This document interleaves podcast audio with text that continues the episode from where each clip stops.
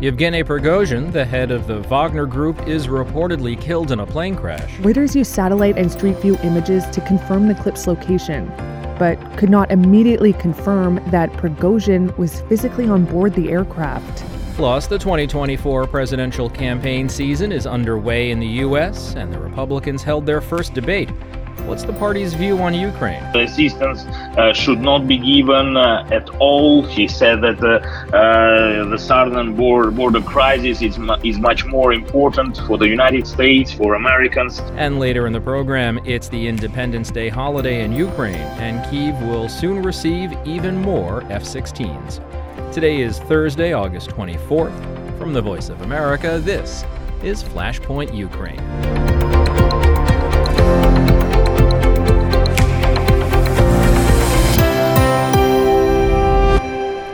Good evening. I'm Steve Karish in Washington. We'll hear what the Republican presidential candidates had to say about Ukraine a little later in the show. We begin today with a story that broke late yesterday, just as this program was completing production. Yevgeny Prigozhin, the head of the Wagner Group, a private mercenary company in Russia and leader of a brief rebellion against the Russian military establishment, has been killed in a plane crash. This, according to Russian authorities. Reuters' Angela Johnston has more. Russian authorities say mercenary chief Yevgeny Prigozhin was listed as a passenger in a fatal plane crash about two months after the mutiny he led that brought the country into a crisis. This unverified video from a Russian news outlet is said to show the moment of the crash. Reuters used satellite and street view images to confirm the clip's location but could not immediately confirm that Prigozhin was physically on board the aircraft. According to Russian authorities, the crash happened Wednesday evening north of Moscow, leaving no survivors. Ten people were on board the plane heading from Moscow to St. Petersburg, three of them crew members. State media is reporting that eight bodies were initially found at the crash site, with search and rescue operations underway.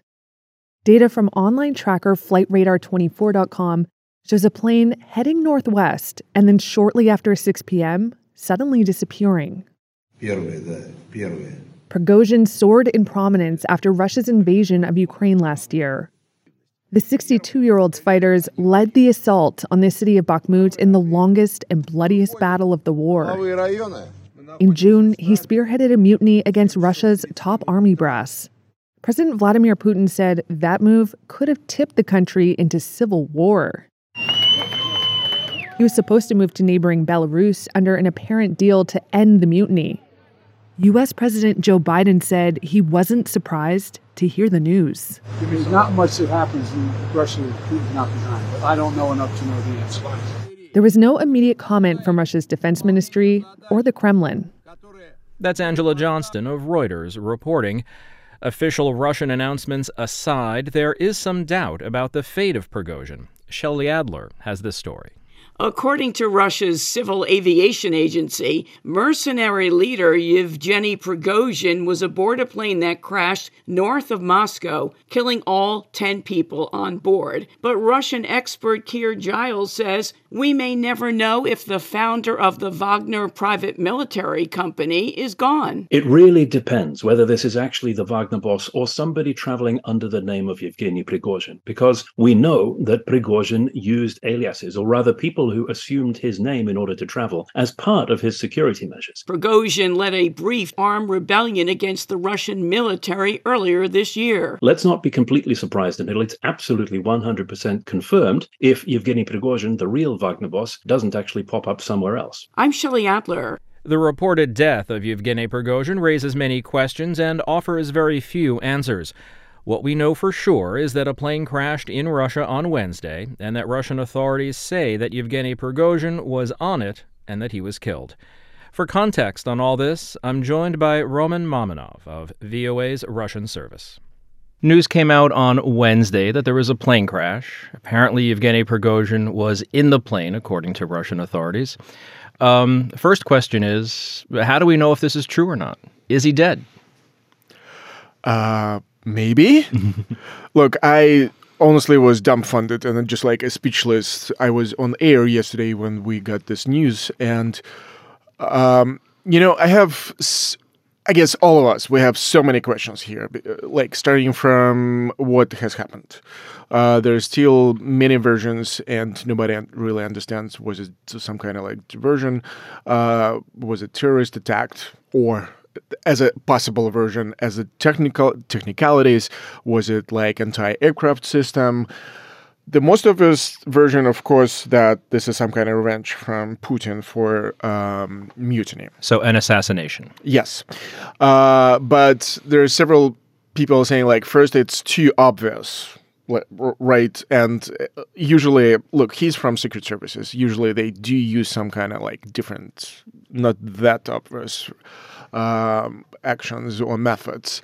Also there is possibility that this is uh, look that might be success for ukrainian special services because he's the symbol of russian aggression but there is no uh, proof for that type of version. Well and zelensky has denied involvement. Um, you have to remember, Ukrainian authorities denied involvement in any action on Russian earth, uh, on Russian land, and it's gonna be huge success if that's true. But this is again, it's one of the many versions. Main, of course, is that this is some kind of signal to establishment. This is the perfect, like, this is obvious sign from Putin. Do not try me. Um, what do we do now, this is a private jet that was owned uh, by one of the companies connected to Prigozhin.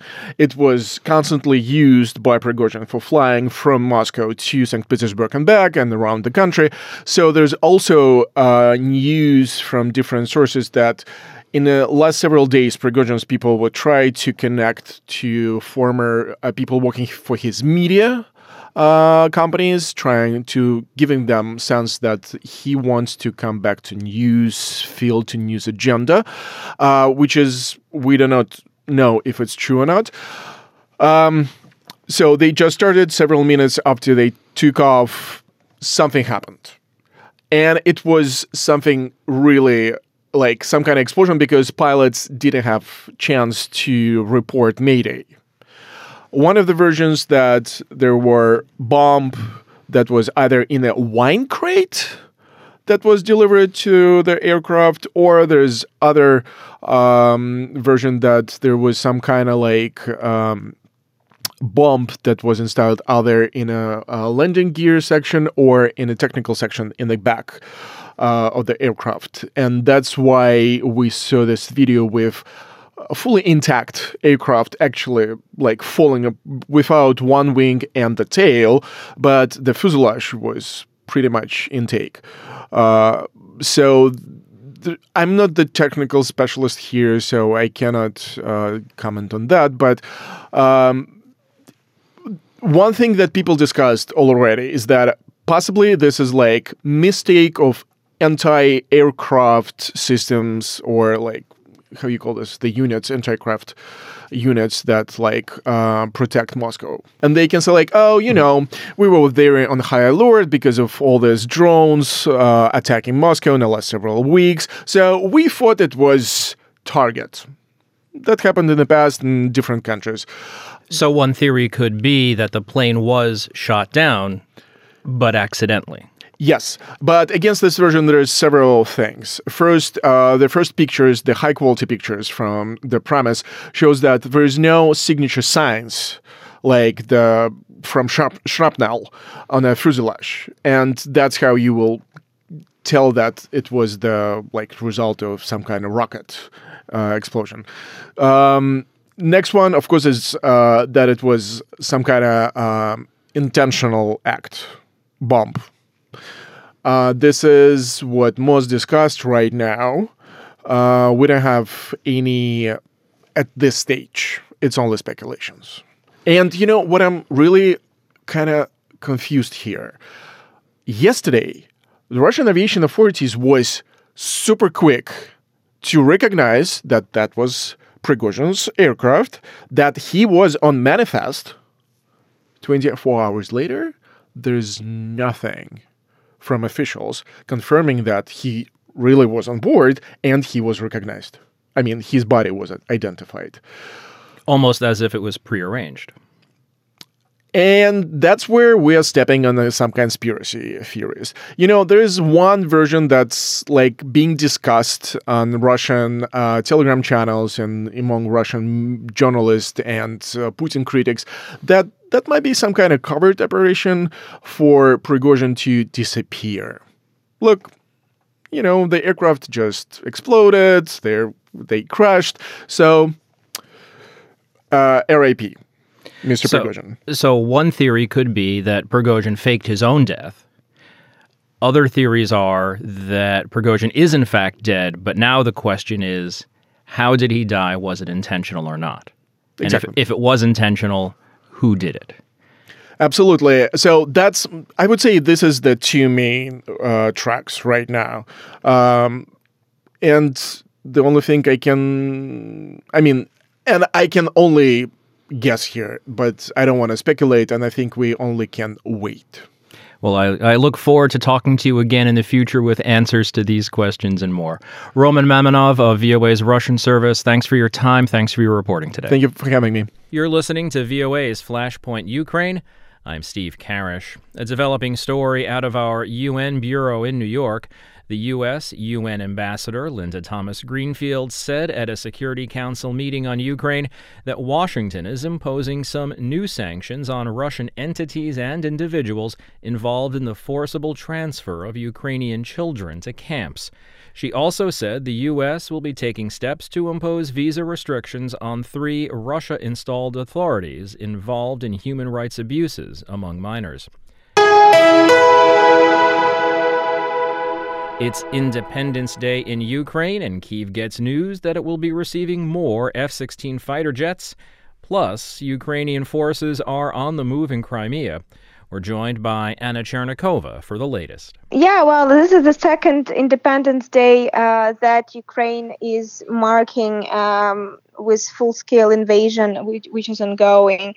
Uh, but of course, it's very different from last year uh, because, uh, as we can, um, well, as we can understand people's perception, you know, and uh, emotional state uh, is uh, different. Uh, people are kind of get, getting you more and more used to the situation, to all this, you know, uh, uh to, to this full-scale war. Unfortunately, to say. Uh, so I can I can say that um, there are no not much going on, of course, because due to security reasons and just as we're talking, the air raid alarm is on, and um, people definitely do not want to risk too much. And there are a lot of uh, people who actually stress out a bit because uh, there is a belief within the society that Russia could probably prepare a, a, big shelling on this day. So people are kind of, you know, um, trying to be on the safe side. I understand Kiev had some visitors today, and one of them came with some gifts that Ukraine had been asking for. Can you tell us more about that? Uh, actually, it's it's a great way to put it uh, in terms of present uh, for Ukraine. Uh, there were a couple of top officials from international uh, ally, uh, allies pool within Ukraine today. Actually, in this past couple of days, um, and this included President of Lithuania and uh, Prime Minister of Norway, as well as President of Portugal and top officials from Bosnia and Herzegovina. So, um, as we now know, it was already confirmed and announced that Norway will join in and uh, also supply Ukraine with F 16 jets. For the moment, uh, we don't have details on the amount of jets and uh, on the timeline uh, of these supplies, but it's definitely great great news for Ukraine. And also, we have some news from Portugal that Portugal will actually join in uh, with the training of Ukrainian pilots uh, to use F 16s. Now, celebrations in Kiev for Independence Day, politics in Kiev also uh, from these international gifts. There's still a war going on, uh, particularly um, in Crimea. What's happening there? Mm, yeah, well, today Ukraine woke up with the news that uh, in Ukrainian intelligence service, uh, together with uh, Navy, Ukrainian Navy, uh, conducted a secret operation in Crimea. Uh, in short, uh, and this is what we know for the moment, because of course uh, no one gave any additional details. But what we know at this point that Ukrainian intelligence and navy forces uh, had uh, had landing of troops uh, in one part of Crimea and uh, it was a battle going on according to uh, to what people are telling uh, from inside of Crimea. And also this information is uh, kind of coming from different uh, media sources uh, I mean Crimean media sources and and also intelligence. Anna do we know how many Ukrainian troops were involved and where on the Crimean peninsula this was happening uh, we don't have information uh, regarding the number of uh, Ukrainian servicemen involved, and uh, uh, we just know that, uh, well, at least this is information that comes from the intelligence service that um, Ukraine did not have anyone killed in this operation from those involved in it. And in terms of the location, if we look at the map, basically the, very east point of Crimea.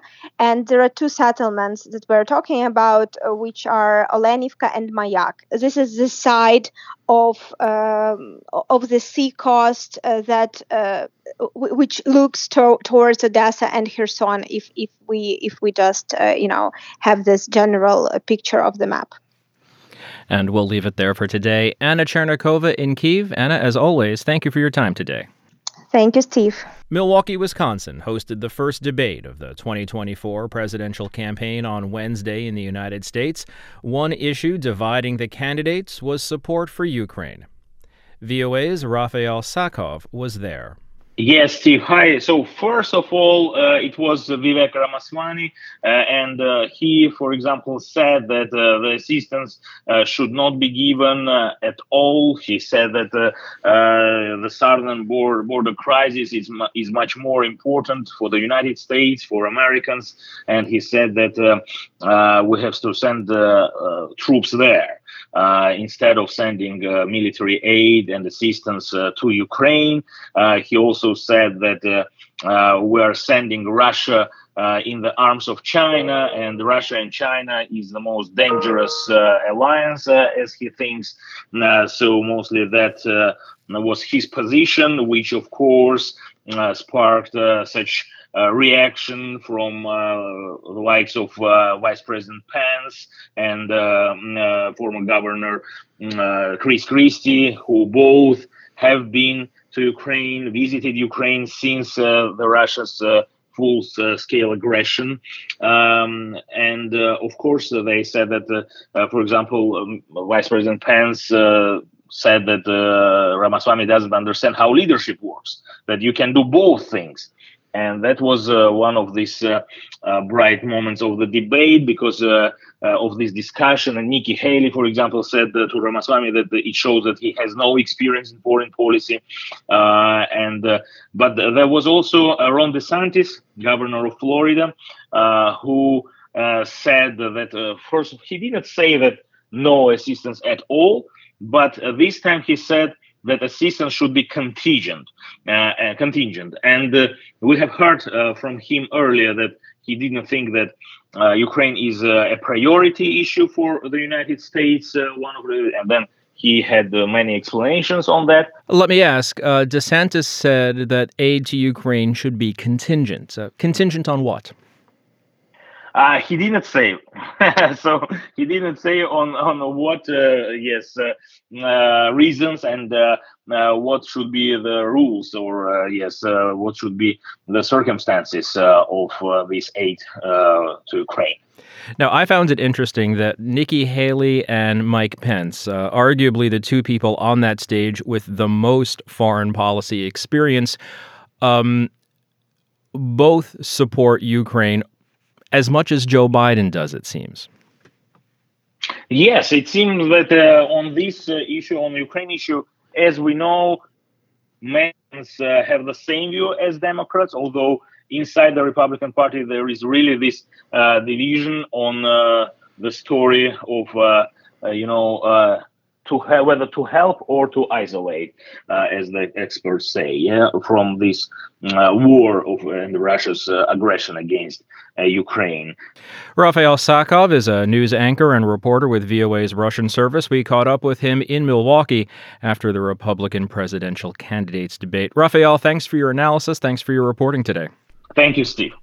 Following the debate, VOA caught up with former Vice President Mike Pence.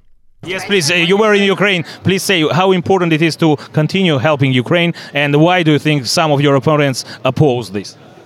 Well, you'd have to ask them about their positions. But look, I believe America is the leader of the free world. We're the arsenal of democracy. Uh, I've, I've been to Ukraine. I've I've heard about the atrocities that have taken place there at the hands of the Russian military that have gunned down men, women, and children in the streets. But the reason America should be there supporting the Ukrainian military is because I have no doubt if we were to let Putin overrun Ukraine, it would only be a matter of time before he crossed the border that we'd have to fight him. And I hold to the view that uh, if a country is willing to fight the enemies of this country. Let's give them the means to fight them there so we don't have to fight them. What, should be done? What about the nuclear risk? What about the nuclear Go risk ahead. of Ukraine? That's Mike Pence speaking to VOA, recorded in Milwaukee following the first Republican presidential candidates debate. Following up on a story from our last show, the BRICS summit was still underway in Johannesburg, where more countries have been invited to join the bloc currently made up of Brazil, Russia, India, China, and South Africa. Alice Rizzo of Reuters has that story. In a move aimed at growing the bloc's clout, leaders of the BRICS group of developing nations have decided to invite six new countries to become members of the group. South African President Cyril Ramaphosa said on Thursday. We have decided to invite the Argentine Republic, the Arab Republic of Egypt, the Federal Democratic Republic of Ethiopia, the Islamic Republic of Iran, the Kingdom of Saudi Arabia, and the United Arab Emirates to become full members of BRICS. The membership will take effect from the 1st of January 2024. Expansion could also pave the way for dozens of interested countries to seek admission to BRICS, which is currently made up of Brazil, Russia, India, China, and South Africa. On Thursday, Russian President Vladimir Putin told the BRICS summit that Moscow intends to deepen ties with African countries and that it would remain a reliable partner for food and fuel supplies. The debate over enlargement has topped the agenda at the three day summit taking place in Johannesburg. And while all the BRICS members publicly expressed support for growing the bloc, there were divisions among leaders over how much and how quickly. Indian Prime Minister Narendra Modi said the bloc's expansion should be an example to other global institutions founded in the 20th century that have become outdated.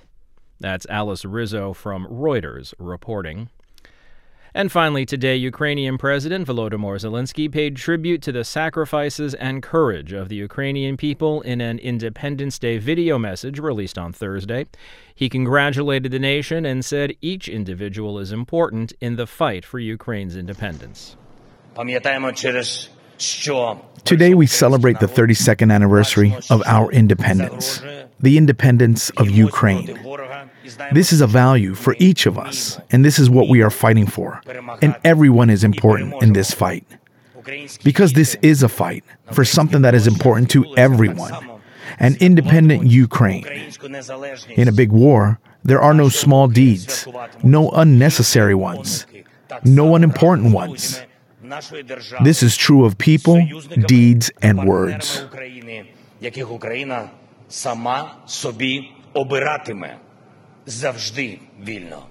He also highlighted the manufacturing of Ukrainian weaponry and praised those who cannot yet be mentioned in the news. And that'll do it for us today. Stay up to date with continuing coverage of Ukraine and news from around the world 24 hours a day. Visit us online at voanews.com and on social media, be sure to follow VOA News.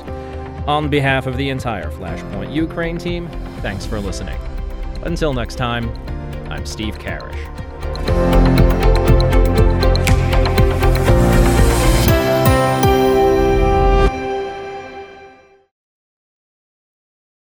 This is the voice of America. Washington, DC.